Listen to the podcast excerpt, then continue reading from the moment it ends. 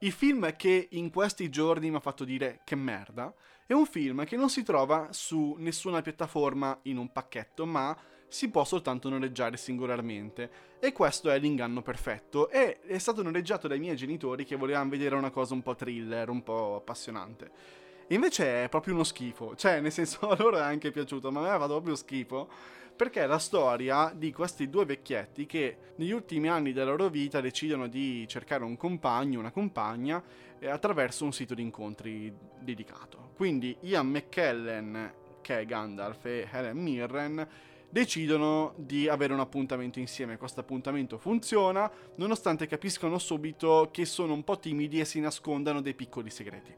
Solo che questi segreti, man mano che si conoscono e la frequentazione va avanti, diventano enormi. E tutto quanto si risolve, e mi ha fatto dire oh cazzo, quando vanno al cinema insieme a vedere Bastardi senza gloria, che è un film sul nazismo. Come quando a un improvviso in un film uno starnutisce o tossisce eccessivamente vuol dire che ha un tumore e sta per morire.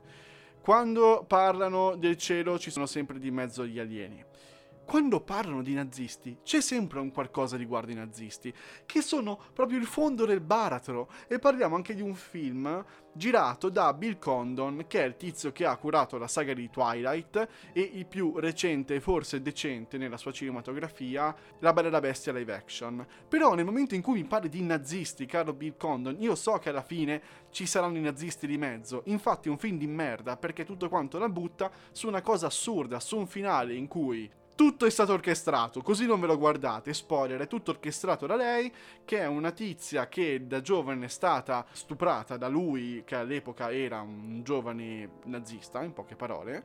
E non ho parole più per descriverlo perché mi ha fatto talmente schifo che io vi dico soltanto evitatelo evitatelo perché è un film tra l'altro molto boomer e non è un complimento. Cioè già il fatto che due vardi si frequentino su un sito di incontri è un pretesto boomer e alquanto incredibile nel senso che non si crede.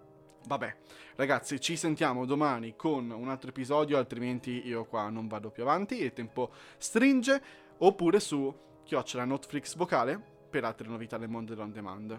Buona visione peraltro e ci sentiamo.